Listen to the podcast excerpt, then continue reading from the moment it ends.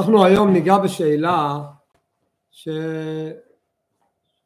שואל את עצמו, כל אחד הרי רוצה לקבל השפעות אלוקיות, כל אחד רוצה לקבל חסד מלמעלה. ובעצם במבט רחב יותר כל הבריאה האלוקית היא חסד. כל רגע ורגע שהבריאה קיימת זה חסד. מה גורם שהחסד הזה יימשך אפשר לגלות את הקוד איך זה נהיה? זה אנחנו בעצם פסיביים העסק מגיע אם רוצים או לא רוצים או שאנחנו אקטיביים אנחנו יכולים לפעול שאכן ההשפעה תהיה. אז הנקודה הזו אנחנו נראה שאנחנו אקטיביים. אז בדיוק בנקודה הזו אנחנו נמצאים עכשיו בסדרת השיעורים על איגרת הקודש אנחנו בשיעור מספר 14 אנחנו נמצאים בחלקו האחרון של איגרת החמישית. זה נמצא בדף קט עמוד ב' מי שיש לו ספר טניה עמוד מספר 216 ממש בחלק התחתון של העמוד שש שורות מלמטה. ופה אנחנו נמצא תשובה לשאלה הזו ואדמו"ר זקן ירחיב בזה ויביא לכך סימוכים וחיזוקים ובעצם אנחנו רוצים לדעת מה הגורם, מה תלוי בנו להשפעה הזו שצריכה לבוא.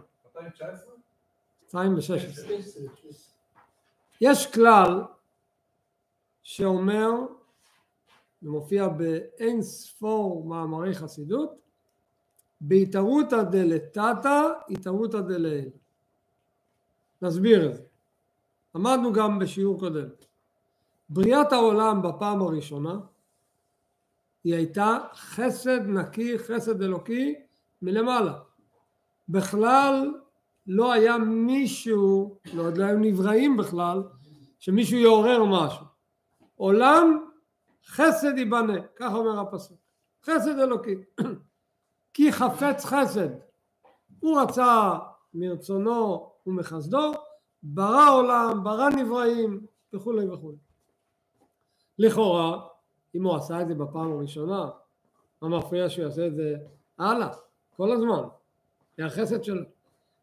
אבל הקדוש ברוך הוא, החסד שלו הנוסף, שהוא מחשיב את המעשים שלנו, למרות שאין שום יחס באמת בין המעשים שלנו לבורא עולם, אנחנו כאלו אפסיים, אבל בחסדו הגדול הוא מחשיב את המעשים שלנו, ולא סתם מחשיב, אלא הוא קובע שאם אתם רוצים שאני אתן השפעת חסד, אתם צריכים להיות אלו המתחילים.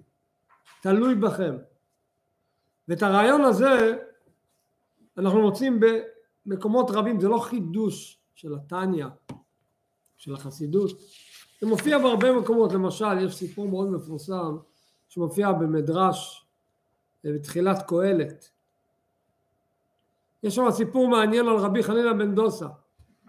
רבי חנינא דוסה אומר המדרש, מספר, הוא ראה את תושבי העיר שלו מביאים כל הזמן נדרים ונדבות לבית המקדש. היה להם יכולת כספית, הביאו קורבנות, מתנות לירושלים, בית המקדש. אז הוא אמר לעצמו, הוא היה עני מרוד, לא היה לו. הוא אמר, הכל מעלים לירושלים ואני לא מעלה כלום. הוא גם רצה להביא משהו, ולא היה לו יכולת מה להביא. אומר, אומר המדרש, מה עשה? יצא מחוץ לעיר וראה שם אבן אחת, אז הוא התחיל לטפל באבן, לקח לו זמן, התחיל, הביא כלי עבודה, סיטט אותה, אישר אותה, מירק אותה, ממש עשה אותה אבן מאוד מאוד יפה מכל הצדדים, כמה שהוא יכל להשקיע. רבי חננה בן דוסה עזב את הלימודים בישיבה והלך לסטט את האבן, ואז הוא אמר את האבן הזו אני לוקח על עצמי, אני מעלה לירושלים. שים אותה כאבן בירושלים. לא עלה לו כסף, לא קנה אותה, הוא מצא אותה במדבר, מחוץ לעיר, והוא רוצה להביא את זה מתנה לירושלים. אבל הוא לא יכול לסחוב את האבן, היא אבן כבדה. אז הוא ביקש לשכור פועלים. נזדמנו לו חמישה בני אדם. אמר להם, אתם יכולים בבקשה לעבוד ולהביא לי את האבן הזו לירושלים? אמרו לו, אין בעיה, תשלם חמישה סלעים ואנחנו מעלים לך את האבל לירושלים. אוקיי, הוא רוצה לתת להם, הוא מחפש, אין לו אפילו לא אחוז אחד, אין לו שום דבר. אז הוא לא מצא שום דבר, אז הם עזבו אותו, הם באו לעבוד, הם לא, לא, לא באו לשחק. והוא בצער רב, הוא רוצה לעלות האבן לירושלים.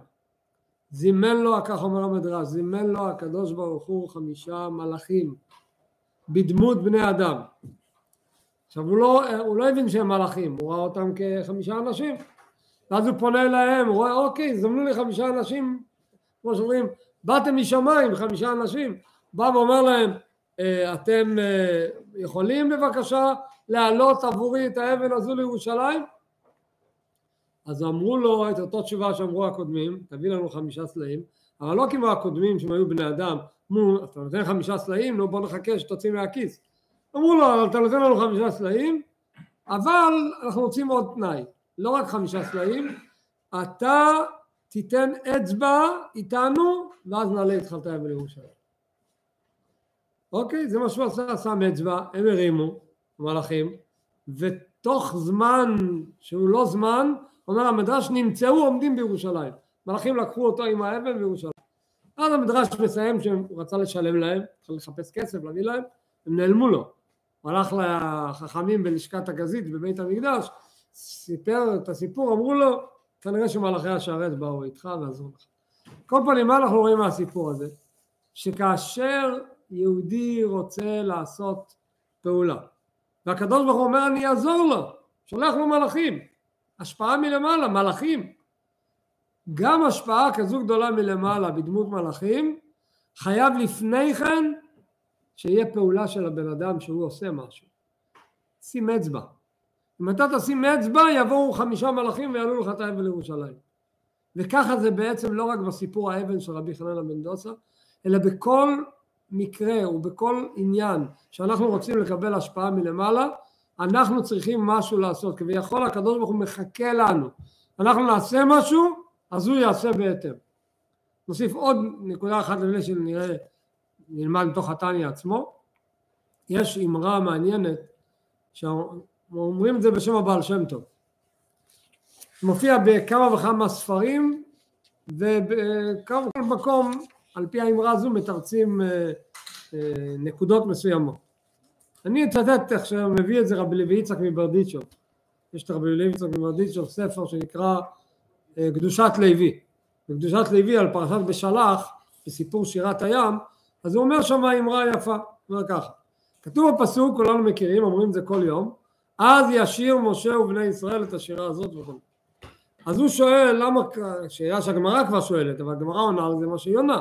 הוא עונה את זה בדרכו, הוא שואל למה כתוב אז ישיר משה, ולכאורה היה צריך להיות כתוב אז שר משה, כי התורה מספרת לנו מה משה עשה, למה כתוב אז ישיר לשון עתיד. אז הוא אומר אני אסביר את זה לפי אמרה שהבעל שם טוב מסביר פסוק בתהילים. בתהילים כתוב שהקדוש ברוך הוא אומר ליהודי, דוד המלך אומר בשם השם, השם צילך על יד ימינך. מה זה נקרא השם צילך? אז הפשט הפשוט הוא, מה זה הצל שלך? הוא המגן שלך. הוא שוחח עליך, הוא שומר עליך. אומר הבעל שם טוב, מה זה השם צילך? הוא אומר הקדוש ברוך הוא מתנהג עם האדם כמו צל. מה הפירוש כמו צל? כל מה שבן אדם עושה, הצל עושה. אתה מזיז את היד, אז הצל מזיז את היד. כל צורה, ילדים אוהבים לשחק, לעשות כל מיני צורות וליצור על הצל כל מיני דמויות, כל מה שאתה עושה, הצל עושה. אומר הקדוש ברוך הוא ליהודי, השם צילך, מה שאתה עושה, אני עושה. אני מחכה לך, אתה הקובע, אתה הראשון. אתה תעשה, גם אני אעשה. על פי האמרה הזו מסביר אבל הרבי ויצחק מברדיצ'וב שכאשר עם ישראל שרו את השירה בגאולת מצרים אז הקדוש ברוך הוא גם שר איתם את השירה לא רק משה ובני ישראל שרו, גם הקדוש ברוך הוא שר. מה גרם לקדוש ברוך הוא לשיר? עם ישראל. השירה שלהם גרמו לו לשיר. אז כאילו הוא אומר המילה ישיר זה לא רק בא לתאר פעולה שהייתה חד פעמית, אלא המילה ישיר אומר זה לשון יפעיל. אז ישיר משה, משה כביכול לגרום לקדוש ברוך הוא לשיר. על ידי שמשה ובני ישראל שרו, אז הקדוש ברוך הוא גם שר. ויאמרו לאמור, מה זה ויאמרו לאמור מסביר רב ליבי זכרונו ברדיס שוב, אמרו לקדוש ברוך הוא לאמור, תגיד, תגיד איתנו, אנחנו שרים את השיר איתנו ביחד. כביכול זאת אומרת מה שיהודי עושה הקדוש ברוך הוא עושה איתו ביחד. השם צילך. וזה בדיוק אותו נקודה שאנחנו נראה היום פה בשיעור טניה, את הרעיון הזה שנקרא בהתערותא דלתתא, התערותא דלעיל. כשאתה עושה מצידך התעוררות מלמטה, הקדוש ברוך הוא נותן לך שפע מלמעלה. עכשיו נראה את הלשון בתניא, כאמור אנחנו מעמוד 216, שש שורות מלמטה, בנקודה, אומר אדמו"ר הזקן כך, אחרי שלמדנו שהעולם הזה כולו נברא על ידי חסד, אומר האדמו"ר הזקן, אך אחר בריאת האדם, אחרי שהקדוש ברוך הוא ברא אדם, אז כבר יש בן אדם, מאותו רגע שיש בן אדם, אומר הקדוש ברוך הוא עכשיו אני לא משפיע עד שאתה לא עושה משהו, אין לחם חינם. איך כתוב על האדם, ויניחהו בגן עדן לעובדה ולשומרה. אז מה הפירוש לעובדה? רבותה, תעבוד. אם לא תעבוד לא תקבל.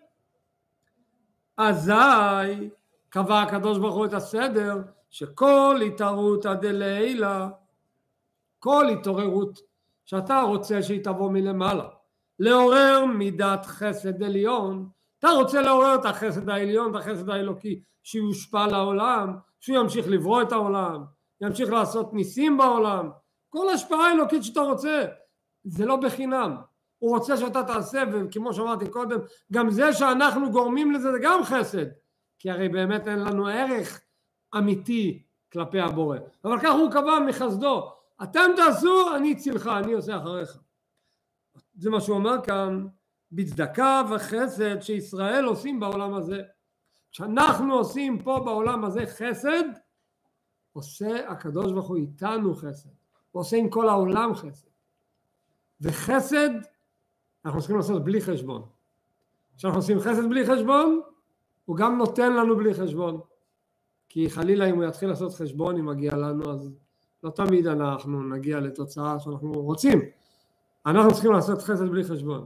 כמו שמסופר על אה, רבי זושה מאניפולי, שמסופר שהוא היה חי בצמצום גדול, ממש בעוני רב. יש כמה סיפורים על ה...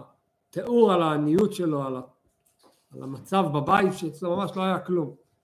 היה באותו מקום שהוא היה גר, באניפולי, היה יהודי פשוט, שהוא לא הכיר אותו, לא ידע מי זה רבי זושה, לא ידע שהוא צדיק גדול, לא ידע שהוא תלמיד של, של המגיד, הוא לא ידע בדיוק מי הוא, אבל הוא היה יהודי שהיה נראה לפניו ככה בדרת פנים, ראה אדם צנוע, הגון, ירא שמיים, אבל הוא רואה גם שהוא אביון, רואים עליו, אין לו כלום. החליט אותו בן אדם, אני תומך בו. אז ככה כל פעם היה לוקח את התיק של התפילין של רבי זישה, שהוא לא היה שם לב, ודוחף בפנים כסף.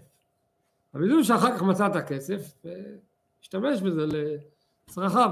הוא, אז היהודי הזה שם לב שמאז שהתחיל לדחוף כסף לטלית והתפילין של רבי זושה, פתאום העסקים שלו הולכים ומצליחים. הוא, הוא הבין שזה פשוט אה, ברכה, עסק משתלם. הוא פשוט, זה נתן לו המון מרץ, הוא הוסיף ונתן, והקדוש ברוך הוא נתן לו, וככה הוא עלה ועלה ועלה. פתאום יום אחד הוא רואה שרבי זושה לא, לא נמצא, הוא בא בבוקר, הוא כבר רגיל כל יום, הוא נותן לו, הוא יודע שזה המפתח של ההצלחה שלו. אז הספתח של הבוקר זה נתינה. והוא רואה שהוא לא נמצא רבי זושה. מה יהיה? הוא לא נמצא, זה... הוא כבר חסר לו. מה, כנראה, לא יודע, התאחר, משהו קרה, קיווה שהוא ימצא אותו יותר מאוחר, פתאום עוד יומיים, שלושה, לא רואה אותו. אחרי כמה ימים, אני יודע, איזה שבוע או יותר, רבי זושה חוזר, פתאום הוא הגיע. אותו יהודי שכבר מחפש אותו כמה ימים, ניגש אליו ואומר לו, שלום עליכם, איפה היית כמה ימים? לא ראינו אותך, מה קרה? אז רבי זושה אומר לו, אני נסעתי לרבי שלי. הוא נסע למאגי. אותו יהודי חשב לעצמו, היהודי הזה, אני הייתי בטוח שהוא הצדיק הכי גדול שאני, שיכול להיות. פתאום אני מגלה שיש לו רבי. זאת אומרת שיש מישהו שהוא יותר גדול ממנו. אז, אז מה אני צריך לתמוך בו יתחיל לתמוך ברבי שלו, אז כמובן ההשפעות יהיו פי כמה וכמה, התחיל לשאול איפה, איפה נמצא הרבי שלך, איפה הוא גר, איפה פוגשים אותו, אז הוא אומר, תיסע למזריץ', תראה את הרבי שלי.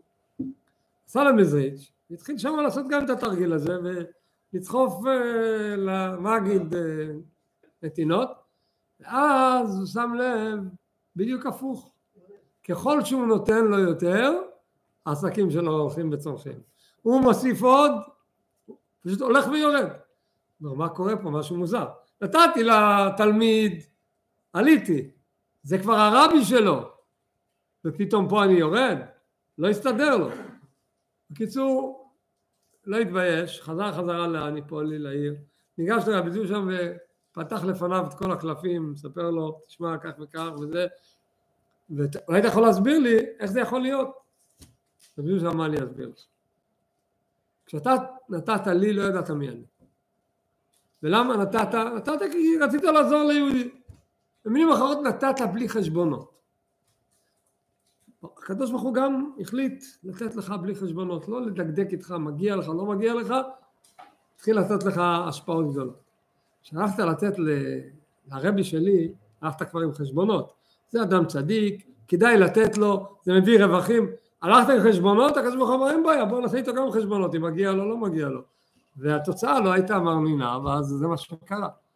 זאת אומרת, רואים שהנתינה זה מפתח להצלחה, אבל זה חייב להיות נתינה של חסד. כי אם זה לא חסד, כמו שנאמר אצל הגויים בפרק א' בתניא, למדנו את המושג, חסד לאומים, חטאת. כי גוי נותן, הוא נותן עם, עם המון אה, שיקולים, מה יהיה לי מזה ואיך יהיה לי מזה, הוא רוצה להפיק את המירב מכל, הוא לא חסד, הוא כולו אנוכי ואגואיסט לגמרי, אין בו שום חסד, זה הכל אגו.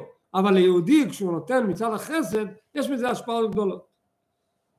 לכן אמרו רז"ל, בגלל החשיבות הגדולה של החסד, שזה המפתח להשפעות האלוקיות, לכן חז"ל אמרו, כל האומר אין לו אלא תורה, כל אדם שאומר אני מסתפק בתורה, ומה הכוונה אין לי אלא תורה, מה הוא בא לשלול, ובלי גמילות חסדים, מה אני צריך להיות זה שעושה חסד, נותן צדקה ועוזר לאנשים, אני אלמד תורה, תורה זה הכי חשוב, אז מה אומרים עליו? כל האומר אין לו אלא תורה, אפילו תורה אין לו. מה פירוש אפילו תורה אין לו? אבל יש לו תורה, הוא הרי לומד תורה. התורה שלו לא יפעל את הפעולה. מה הפשט בדבר? בואו נתחיל קודם כל להיכנס לראש של הבן אדם הזה שרוצה תורה בלבד. מאיזה גישה הוא ניגש שהוא רוצה רק תורה? לכאורה הוא ניגש בגישה אה, שיש לה מקורות. איך כתוב בפסוק הנביא ירמיהו אומר? אם כה אמר השם אם לא בריתי יומם ולילה חוקות שמיים וארץ לא שמתי. זאת אומרת שהעולם מושתת על התורה. איך אומר אה, בסוף אה, בריאת העולם ביום השישי ויהי ערב ויהי בוקר היום היחיד בבריאה שכתוב יום השישי ימי. מה אומר רש"י במקום? הוא אומר כתוב ביום הזה השישי באף יום זה לא כתוב. לא כתוב יום החמישי או יום הרביעי. כל המילים כתוב יום רביעי יום חמישי יום שישי כתוב השישי. מביא רש"י שני דברים שני דברים על אותו עיקרון אבל שני שתי, שתי כיוונים פירוש ראשון אומר רש"י למה כתוב ה' לומר שהתנה הקדוש ברוך הוא תנאי עם הבריאה. יום השישי זה מסיימים את הבריאה, זהו, הולכים לסגור את המערכת. אומר הקדוש ברוך הוא עושה תנאי עם הבריאה. מה התנאי? אם אתם מקיימים את ההי, אני עושה, משאיר עולם. מה זה ההי? חמישה חומשי תורה. יום השישי, יום ה' שישי. ההי יישמר, העולם יישמר.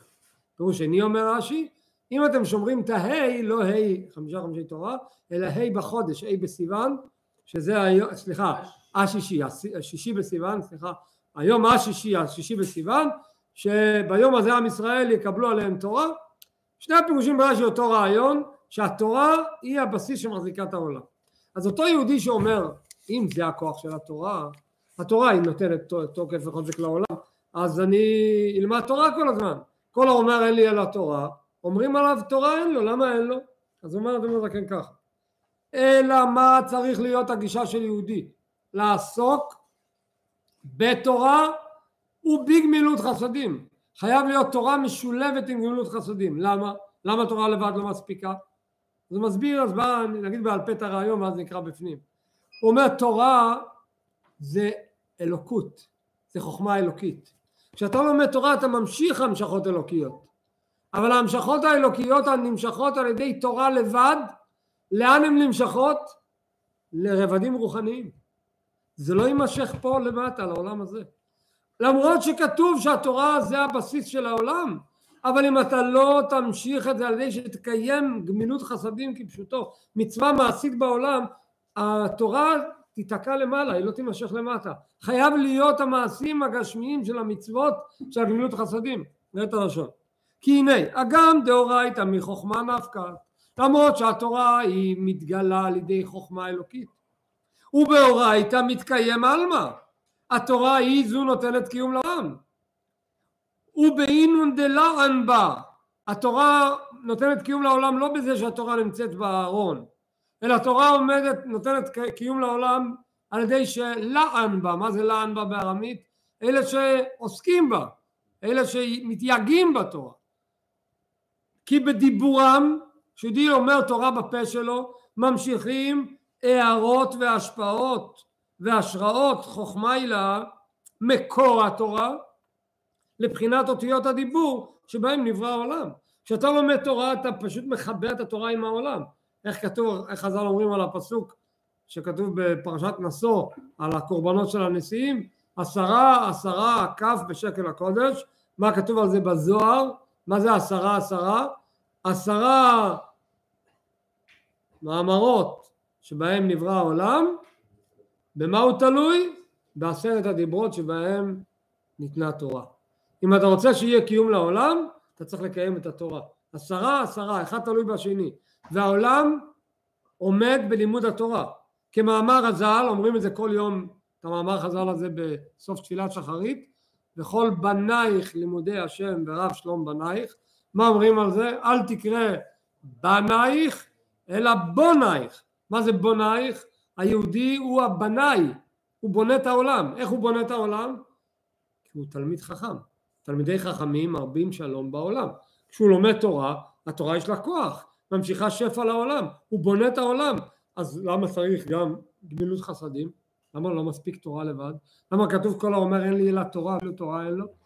הרי המשכה זו, הרי ההמשכה שאתה ממשיך שפע אלוקי בגלל התורה שאתה לומד, היא בחינת ירידה גדולה. הקדוש ברוך הוא להמשיך שפע לעולם זה בשבילו צמצום גדול. העולם הכי עליון זה אפס אפסים גם לא ביחס לבורא. אז שהבורא ימשיך שפע לקיים אותו, הוא צריך לצמצם את עצמו. למה שהוא יעשה את זה? למה שהוא יצמצם את עצמו? ולזה צריך לעורר חסד עליון. אתה צריך לעורר חסד, אתה צריך לגרום. האדם הגדול, המכובד, העשיר, לא יישב על הרצפה וישחק בלגו. אבל אם הילד הקטן שלו יקרא לו, יגיד לו אבא אני, בוא, בוא תשחק איתי, הוא יישב על הרצפה וישחק איתו. למה? כי יש מישהו שנגע לו בנקודה עמוקה בנפש, הילד שלו רוצה לשחק איתו, יישב על הרצפה. כביכול הקדוש ברוך הוא קבע שאנחנו היהודים, המעשים שלנו יתפסו מקום, וכשאנחנו פועלים פעולה של חסד פה בעולם, אומר הקדוש ברוך הוא אני יורד למטה, אני ארד אליכם. אבל כדי לרדת אלינו עד למטה, אנחנו צריכים שהמעשים שלנו לא יישארו בלימוד שזה ברמה רוחנית, הם צריכים גם כן להיות למטה. ולזה צריך לעורר חסד עליון הנמשך כמים. החסד דומה למים, וכמו מים שהטבע שלהם שנמשכים ממקום גבוה למקום נמוך, אנחנו גם רוצים שהטבע של החסד האלוקי יימשך מלמעלה עד למטה, אז זה תלוי בתרותא דלתתא, בצדקה וחסד תתא זה תלוי בצדקה והחסד שאנחנו נעשה פה בינינו. כשאחד יעשה חסד עם השני, זה ימשיך שפע של חסד אלוקי לעולם. שממשיכים חיים וחסד להחיות רוח שפלים ונתקעים. אז אדמו"ר הזקן בעצם, הכותרת זה המשפט הראשון שאיתו פתחנו. בהתערותא דלתתא, התערותא דלעילא. חסד של האדם ימשיך חסד מלמעלה. את המשפט הזה אדמו"ר הזקן מעגן בכמה מקורות להוכיח את זה.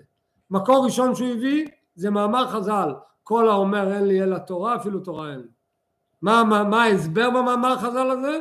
שאם אתה לא מקיים את העניין של החסד כפשוטו, אתה לא יכול לקבל את ההשפעות האלוקיות שהתורה נותנת עם כל מעלתה, החסד חייב להיות למטה.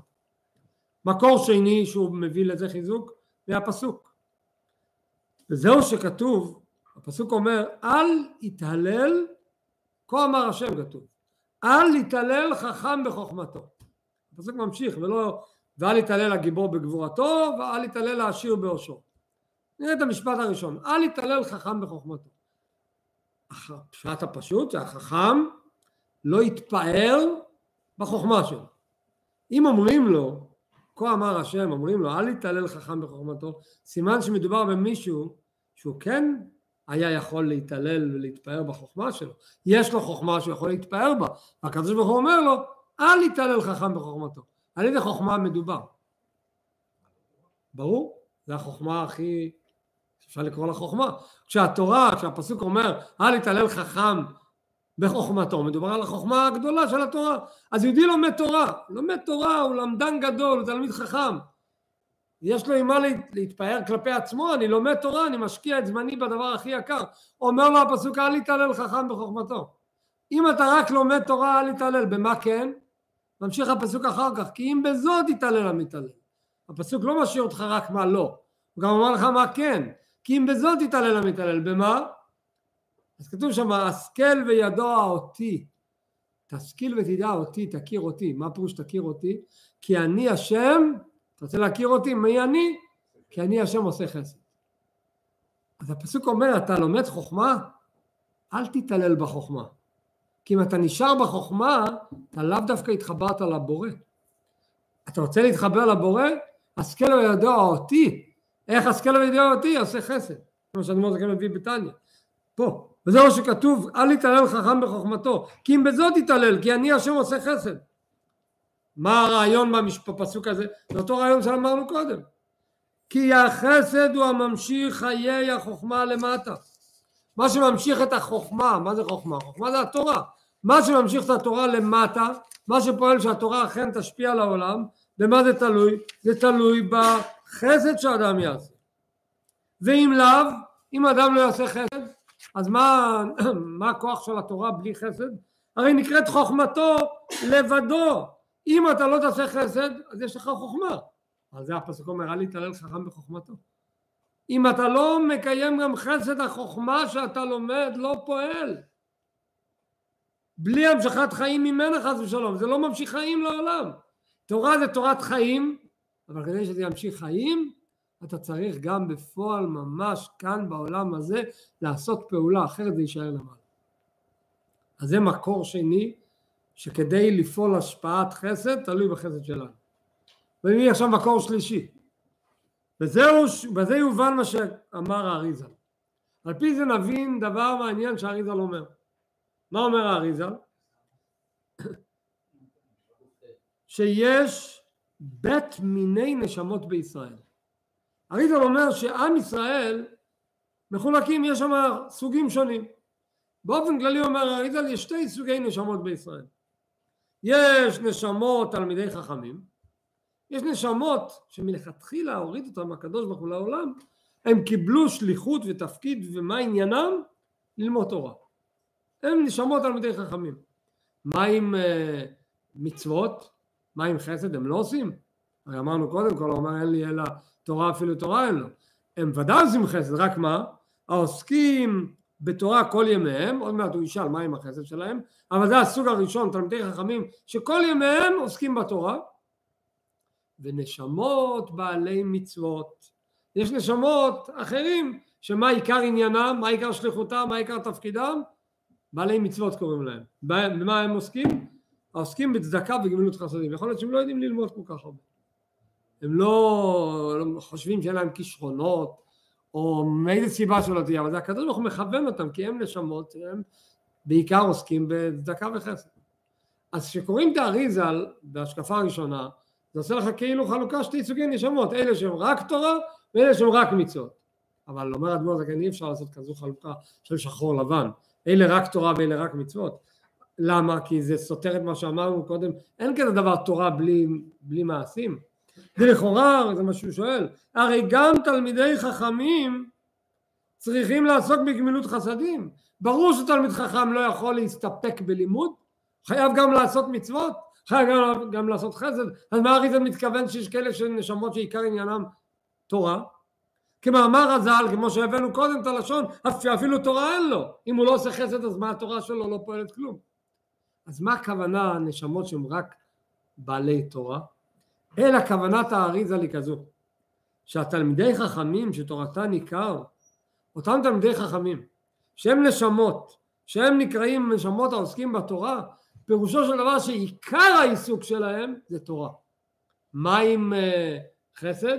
אז אומר רוב ימיהם בא, רוב הימים שלהם, רוב הזמן שלהם, רוב התשומת לב שלהם זה לתורה, ומיעוט ימיהם בגמילות חסדים.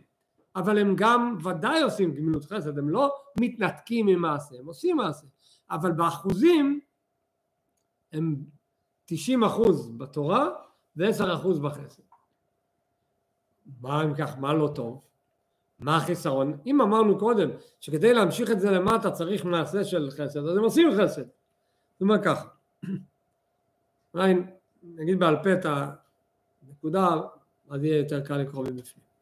אנחנו יודעים, מכירים באופן כללי את ארבעת העולמות, אמרנו זה בתניא עשרות פעמים, אצילות, בריאה, יצירה, עשייה. ארבעת העולמות הללו הם אה, מחולקים גם כן לפי ארבע אותיות של שם הוויה. כל אות תואמת לעולם מסוים. י' אצילות, הה' בריאה, הו' יצירה והה' האחרונה זה עשייה. ארבעת האותיות הללו הם מסמנים הרי את העשר ספירות, כל אות את הספירה התואמת לה, י' כנגד חוכמה, זה אומר שעולם האצילות בעיקר חוכמה, ה' כנגד בינה, זה אומר שעולם הבריאה זה בעיקר כנגד בריאה, גם נקרא עולם הכיסא, עולם הבריאה נקרא עולם הבינה, ו' זה מידות, יצירה זה מידות, והיא אחרונה מלכות זה עולם העשייה, מלכות. לכן כתוב גם שהמלאכים, עיקר עניינם של מלאכים מה זה? בינה או מידות. מהמוכר לנו על מלאכים יש מחנה כזה ומחנה כזה. במה עסוקים המלאכים? מה מאפיין את המלאכים? או חסד, כמו למשל מחנה מיכאל, או גבורה, מחנה גבריאל. זאת אומרת המלאכים עיקר עניינם זה מידות, אהבה ויראה, ככה מתואר. אז לאיזה עולם בעיקר שייכים המלאכים? לפי זה? אה? עולם היצירה? כי עולם היצירה זה כנגד הוו, הוו זה המידות, אז המלאכים בעיקר לעולם היצירה. לעומת זאת הנשמות, שהיא נשמות בעולם הזה ודאי צריכים ועוסקים בתורה. גם נשמות בגן עדן, ממה עוסקים הנשמות בלימוד? אז לאיזה עולם שייכים הנשמות? בריאה, בינה. מאוד מעניין שחלקי התורה המוכרים לנו בתורה שבעל פה יש הרי חלקים שונים. יש את החומש, יש את המשניות, יש את הגמרות. יש על זה גם בתניא שכל חלק מהחלקים הללו תואם לעולם מסוים תואם לאות מסוימת משם הוויה תואם לחלק מסוים במידות האלוקיות. ניקח גמרא ומשנה. מה החלוקה שלהם? החלוקה שלהם מה שייך למידות ומה שייך לבינה, משניות וגמרא. רוצים לנחש מה שייך למידות ומה שייך ל... גמרא יותר הבנה. ברור, גמרא זה יותר הבנה. כל דבר שאתה אומר במשנה, מה באה הגמרא ומפלפלת מה הסיבה ולמה ומה וקושיות ופרחות ו... לעומת זאת במשניות זה בנוי שחור לבן, אסור מותר, כשר פסול, כשר טרף, המשניות זה בעיקר המידות, חסד או גבורה, קו ימין קו שמאל, הגמרא זה בינה, לכן הגמרא כתוב שייכת לעולם הבריאה והמשניות לעולם היצירה. מזה מסתעף עוד הבנות אבל לא נסטה מהנקודה שהוא רוצה להגיד כאן. מה שהוא רוצה להגיד כאן זה ככה תלמידי חכמים לומדים תורה, התורה שהם לומדים הם גורמים השפעות. עיקר עסקם בתורה, פחות בצדקה, הם עושים קצת צדקה, אבל עיקר עסקם בתורה, הלימוד שלהם ממשיך השפעות. לאן זה ממשיך את ההשפעות? תלוי מה אתה לומד, מה עיקר עסקך. אלה שעיקר עסקיהם זה משניות, הם ימשיכו השפעות, לאן? עד לעולם היצירה, עד לעולם המלאכים. אלה שעיקר עסקם בתלמוד, אז ההשפעה שלהם יותר גבוהה, הם ימשיכו השפעות לעולם הבריאה, אבל לעולם העשייה זה לא יגיע. לא יהיה לזה ביטוי כאן בעולם הזה עשייה הגשמי, כי הם לא מתעסקים בעשייה, הם מתעסקים בעיקר בעולמות עליונים בנפש שלהם, מיעוט עסקיהם בגמילות חסדים, לכן ההשפעות שלהם לא יהיו פה בעולם הזה הגשמי, זה יישאר שפע רב, המלאכים ייהנו מהלימוד שלהם, הנשמות יתענגו מהלימוד שלהם, אבל השפעות ממשיות פה בעולם מהלימוד שלהם לא יהיה. עכשיו נראה את הלשון בפנים, בלשון נתניה.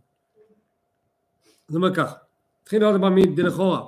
דלכאורה הרי גם תלמידי חכמים צריכים לעסוק בגמילות חסדים, כמאמר חז"ל שאפילו תורה אין לו, אלא מה פשט שיש נשמות שעיקר עסקיהם זה, זה תורה שהתלמידי חכמים שתורתן עיקר ורוב ימיהם בה ומיעוט ימיהם בגמילות חסדים. הנה פעולת התערותא דלתתא הפעולה שהם עושים מלמטה והפעולה שלהם פועלת. לעורר חסד עליון. כל מה שיהודי עושה פה למטה ממשיך שפע מלמעלה. כל התערותא דלתתא מביא התערותא דלעילא. אבל מה יפעל ההתערותא דלתתא שלהם? להמשיך ולהוריד אור אינסוף. הם ממשיכים אלוקות על ידי התורה שלהם. איפה האינסוף מונח? איפה, איפה הם נפגשים עם האינסוף? בתורה שהם לומדים המלובש בחוכמה הילה מקור תורת השם שבפיהם הם לומדים תורה בפיהם הם מתחברים לאינסוף אבל לאן ההשפעה תלך? הוא רק לעולם הנשמות שבבריאה על ידי עסק התלמוד ולמלאכים שביצירה על ידי לימוד המשנה. כלומר כאן בשורה אחת, מה שהסברנו קודם, הם ימשיכו לעולמות עליונים. למה הם ימשיכו לעולמות האלה? יען, בגלל היות חיות הנשמות והמלאכים, החיות שנמשכת לנשמות, או החיות שנמשכת למלאכים, מאיפה זה? אז למלאכים זה קשור לוו, למידות, מהמשנה, לנשמות זה קשור לבינה, להי, מהגמרא, נשפעות מצירופי אותיות הדיבור. התורה משפיעה על כל העולמות. אז מהתורה שהם לומדים זה משפיע, זה עושה רעש גדול. עושה פשוט עוצמות גדולות. מעלה יותר גדולה לעליונים, אבל יהודי שנמצא בעולם הזה מגיע מאוד גבוה, אבל מה התכלית של הקדוש ברוך הוא בעולם? נראה בתחתונים. אז כפי שאנחנו נבין, נקדים את המאוחר, נבין שיש כאן אה, עבודה משולבת. זה שהקדוש ברוך הוא קבע שיהיו כאלה שהם בעלי תורה, יהיו כאלה שהם בעלי מצוות, כמו שהוא ידבר עליהם עוד מעט, כי צריך אה, אה, שילוב מנצח. צריך להיות אלה שממשיכים את ההשפעות, הרי לא יימשך פה למטה אם זה לא יתחיל מאיזשהו מקום. אבל מצד שני אם זה ייתקע רק למעלה ולא יהיה למטה גם לא פעלנו את העניין. אז יש אלה שעיקר עניינם זה למעלה, ויש אלה שעיקר עניינם זה להוריד את זה למטה. אז כשאנחנו נמצאים פה בעולם הזה הגשמי, אז על מי אנחנו נושאים את עינינו, מה עיקר יהבנו, מה עיקר תפקידנו לפעול בעולם הזה הגשמי שינוי, אז על מה הדגש בעיקר? על חסד גשמי. אבל ברור שהחסד הזה, כדי שיימשך פה, צריך שזה יתחיל למעלה. מי פועל שזה יימשך למעלה? זה הבעלי תורה. כי התורה שהם לומדים, אותיות הדיבור, היא תורה שבעל פה, ומקור האותיות, מאיפה באים האותיות האלה של התורה שהם אומרים? ומחוכמה הילאה, זה פשוט בא מהחוכמה האלוקית. כנ"ל. אז הם ממשיכים, אבל הם ממשיכים למעלה. הנשמות והמלאכים נהנים מהם. אך להמשיך ולהוריד הערה וחיות מבחינת הבל העליון, ה' תתאה, אבל לא להישאר בה' העליונה שזה בינה, או בו' שזה מידות. אם אתה רוצה גם לרדת לה' התחתונה, לעולם העשייה פה למטה, לעולם הזה השפל, כמובן שהצמצום האלוקי להמשיך את השפע לעולם הזה השפל הוא הרבה יותר גדול מאשר להמשיך את זה למלאכים או לנשמות. אז במילא מי פועל שהקדוש ברוך הוא יצמצם את עצמו, את החיות שלו עוד יותר למטה, וייתן את השפע היותר נמוך לעולם הזה הגשמי, שהוא צמצום גדול ביתר עוז, לא די בהתערותא דלתתא של תלמידי חכמים. התלמידי חכמים לא מספיק ההתעוררות של הלימוד שלהם להמשיך שפע פה בעולם הזה. העוסקים מיעוט ימיהם בצדקה וגמילות חסדים. הם עוסקים בגמילות חסדים אבל זה מיעוט ימיהם. אז ההשפעות שלהם יהיו אבל רוחניות, מופשטות, עליונות. אלא מי פועל שזה יהיה כפשוטו פה למטה? אלא על ידי התערותא דבעלי מצוות העוסקים רוב ימיהם בצדקה וגמילות חסדים. מי שעוסק רוב ימיהם, אותם נשמות שנבחרו. אדמו"ר זקן אומר בתניא במקום אחר שזה רוב הנשמות בדורנו. אדמו"ר זקן אומר בהמשך שהתפקיד של דורנו בדורות האחרונים זה שבפועל אין היום מה שנקרא תנאים ואמוראים כמו שסיפורים בזמן הש"ס היו על כל רחוב היה לך תנא ואמורה וחיי מתים וכולי. ולמה הקדוש ברוך הוא עשה עולם כזה שהיום אין את זה? כי היום הגענו כמו שאומרים כבר ל, לישורת האחרונה הם צריך את הבעלי מעשה כדי להמשיך את השפע למטה אומרת זה גם חלוקה בכל דור לפי האנשים זה גם חלוקה בדורות.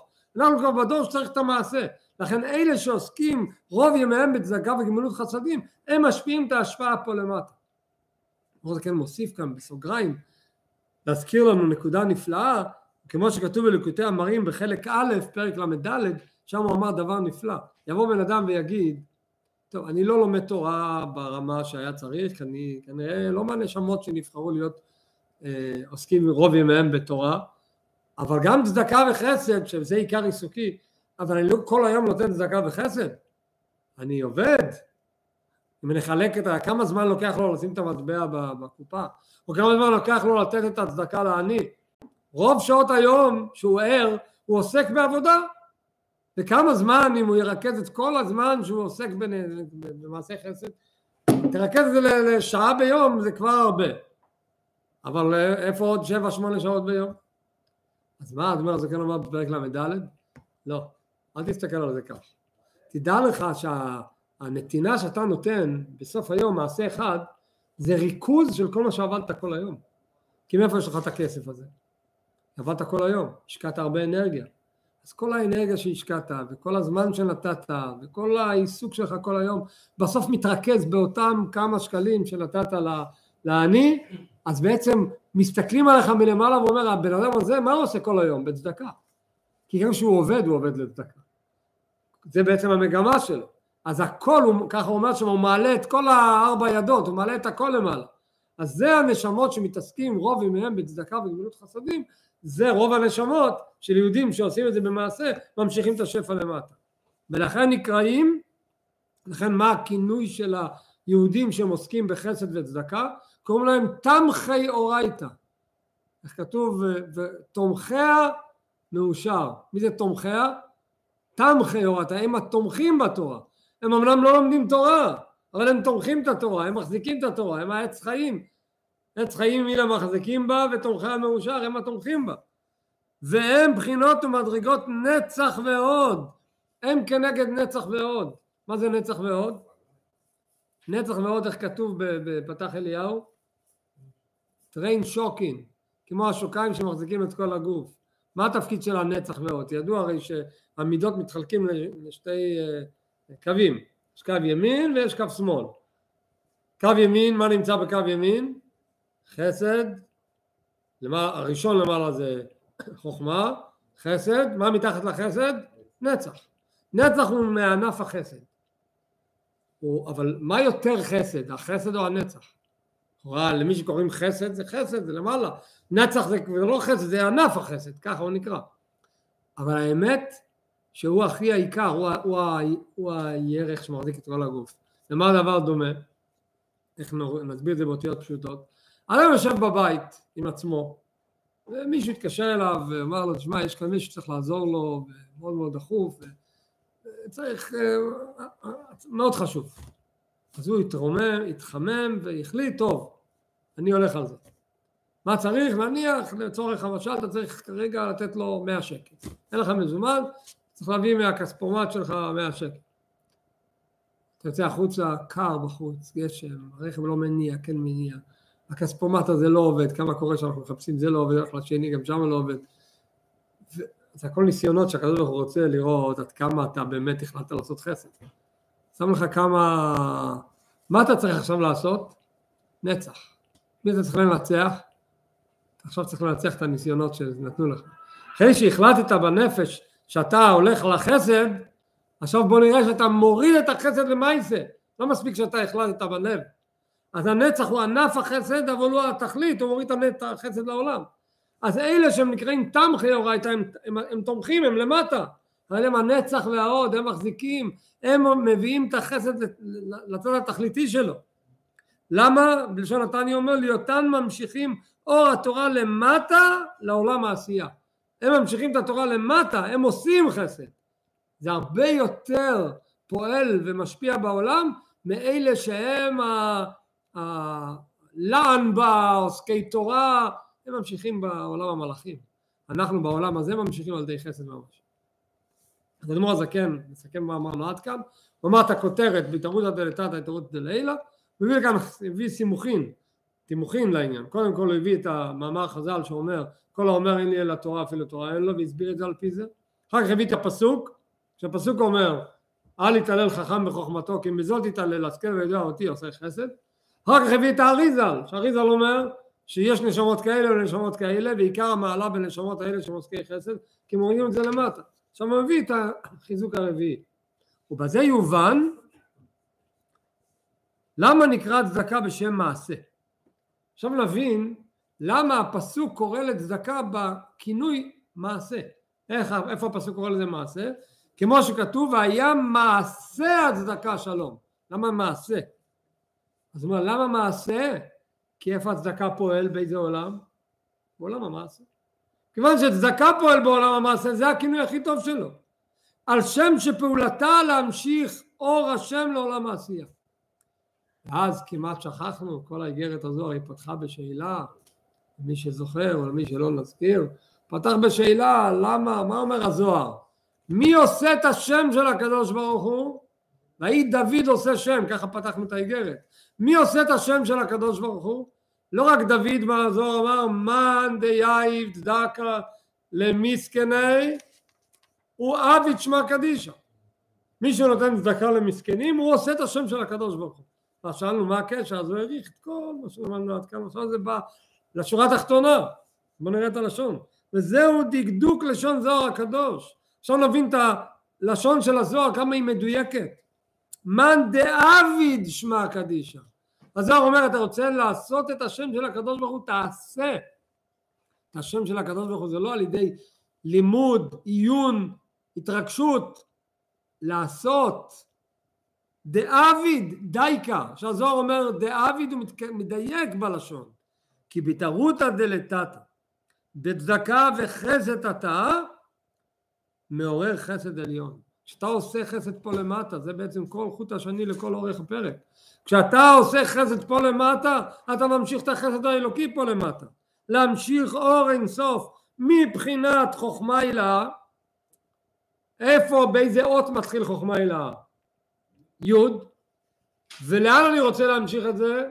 לאיזה ה'? התחתונה. זה אומר י' של שם לה' של שם, אבל איזה ה'?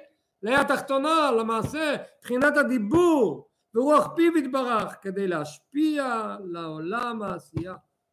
וזה הכוח של המעשה הגשמי שגורם שכביכול הקדוש ברוך הוא יצמצם את עצמו ויוריד את עצמו למטה.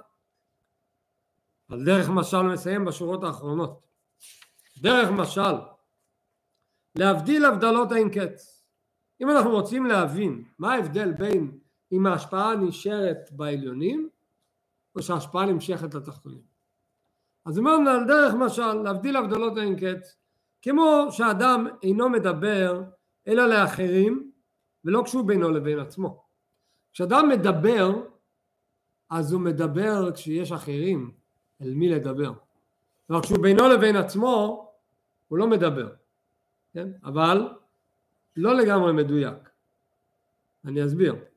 יש אה, פסוק שאומר, פסוק במשלי כמדומני, אז ראה ויספרה, הכינה וגם חקרה, ויאמר לאדם. מה הפשט בפסוק הזה? אומר המדרש, אמר רבי יחא, כשהקדוש ברוך הוא ביקש לומר תורה לישראל, הוא קודם כל אמר אותה ארבע פעמים בינו לבין עצמו. אז ראה ויספרה, הכינה וגם חקרה. ואז אמר אותה לאחרים. ומזה הרמב"ם לומד, הרמב"ם כותב, הרמב"ם מביא את זה בשיחות כמה פעמים, שלפני שבן אדם ילך לדבר לפני ציבור, קודם כל תחזור את הדבר בינך לבין עצמך ארבע פעמים. בדיבור כלפי עצמך ארבע פעמים. כשאתה מוריד את זה לדיבור אתה מתכנן את המהלכים מה אתה בדיוק רוצה להגיד. אבל אחרי הכל, גם כשבן אדם מדבר עם עצמו כהכנה, הוא עדיין מדבר בקיצור, עדיין מדבר בתמציתיות, כי הוא הרי מדבר עם עצמו. אז הצמצום של הרעיון, כשזה בינו לבין עצמו, זה עדיין לא כזה, לא ירידה כל כך גדולה. איפה הירידה תהיה ממשית? שהוא ידבר לפני אחרים. כשהוא מדבר לפני אחרים אז הוא פשוט צריך למצוא את המילים, את האותיות, להוריד את זה, ממש לצמצם את זה. זה הכוח של הצמצום. הקדוש ברוך הוא רוצה להוריד את השפע שלו למטה ממש, לצמצם את זה, לתת את זה לאחרים, זה תלוי בנו. מעניין, מעניין בהקשר למה שאמרנו, שקודם כל יש את הצמצום בינך לבין עצמך, אבל זה עדיין, זה כמו השפעה לאצילות, לבריאה, ליצירה, אבל לעשייה זה הרבה יותר. המדרש שם מספר סיפור מעניין, שפעם הגיע רבי יוחנן בן טורטה לרבי עקיבא. רבי עקיבא היה רבי, ורבי יוחנן אה, נכנס לבית המדרש. כשהוא נכנס, אז רבי עקיבא היה בוחר תלמידים, מבקש מהם, בואו תגידו, תקראו. אז רבי עקיבא פונה לרבי יוחנן בן טורטה ואומר לו, אה, עמוד וקרא בתורה. רבי יוחנן בן טורטה, ולא מדובר ברבי יוחנן, יודע תורה. אמר לו בוא תקרא תורה. אז הוא אמר, אני עדיין לא עברתי על הפרשה, אני לא יכול להגיד. אמרו שלא עברת, כל ילד מכיר את הסיפורי תורה, אני לא עברתי עליה, אני לא יכול להגיד. והסיום הוא ושיבחו חכמים, שיבחו אותו, כל הכבוד לך. יש, הרבי פעם סיפר סיפור דומה, שהרבי הקודם חמיף סיפר לו על, על אבא, על הרבי רש"ב, שהיה נוסע הרבה פעמים לכל מיני מקומות לצורך רפואה או שתדלנות וכדומה, כשהיה מגיע למקומות כאלה הוא היה נוהג להעלים את עצמו, שלא יזהו אותו, לא ידעו מי הוא, לא... הוא נכנס לבית המדרש, לבית הכנסת להתפלל עם הבן, עם הרב הרייץ, הרב הרשם עם הרב הרייץ, נכנסו לאיזה בית כנסת באיזשהו אה, עיירה צדדית, בלי שאף אחד ידע מי הם, עמדו בצד והתפללו. היה פעם באחד הבתי כנסת, ככה רבי סיפר, הגיעו, היו בשבת באיזה בית כנסת, או חג, והם היו בטוחים שלא יודעים מי הם. הם לא יודעים מי הם, אף אחד לא יכבד אותם בשום דבר, כמה אנשים, סתם ירדו שני אנשים עומדים בצד. ואז לפתע החליט הגבאי לקרוא לרבי הרש"ב למפטיר, עלייה חשובה. בחר בו, ניגש אליו ואמר יעמוד, קרא לו למפטיר. אוקיי, הרבי הרש"ב ניגש, עלה, אמר את ברכות התורה, קראו את החלק של התורה של מפטיר, ואז בא בסדר צריך לקרוא את ההפטרה. אז הוא אמר, רק רגע, הוא לא, הוא לא, לא ציפיתי שיקראו לי היום להפטרה, אז לא הכנתי את עצמי להפטרה, אז אני מבקש שיהיה הפסקה של כמה דקות, הוא הלך לחדר צדדי, עבר על ההפטרה, חזר חזרה, ואז הוא אמר את ההפטרה. ככה רבי סיפר. עכשיו, כל אחד שמפתיעים אותו מפתיע, הוא יודע טעמים, אתה ניגש וקורא, מה, ניקוד אתה יודע, אם טעמים אתה מכיר. עד שהוא לא עבר על זה בינו לבין עצמו, הוא לא יגיד את זה בציבור. ככה הוא נהג. הקהל המתין לו. רואים את המעלה של לפני שאתה מוסר את זה הלאה, אתה אומר את זה בינך לבין עצמך כמה פעמים. כביכול הקדוש ברוך הוא עשה אותו דבר. אבל אחר כך הירידה למטה, כמו שהוא אומר, ואז מצמצם שכלו ומחשבתו בדיבורו עליהם, כשהוא יורד למטה על האחרים זה כבר צמצום הרבה יותר גדול כמובן, ובשביל זה צריך מעשה חסד. בשביל זה צריך עשייה בפועל. והמשכילים יבינו, המשכילים יבינו את המעלה הגדולה ואת הכוח הנפלא שיש במעשה החסד, וזה בעצם המסקנה של כל הלימוד שלנו. התכלס, המעשה הוא העיקר, בהתערותא דלתתא היא מביאה את ההתערותא דלעילא, אז אם כך פתחנו בשאלה, אנחנו רוצים לקבל השפעות אלוקיות, אז אנחנו פסיביים או שאנחנו אקטיביים? בוודאי שאנחנו אקטיביים. רוצים לקבל השפעות אלוקיות, אנחנו חייבים להיות אקטיביים, לעשות חסד פה בינינו, וזה ימשיך את ההשפעות האלוקיות, שיש שפע רב וחסד רב וכל העניינים, כל המצטרף וכל אחד ואחד. הדיבור בינו לבין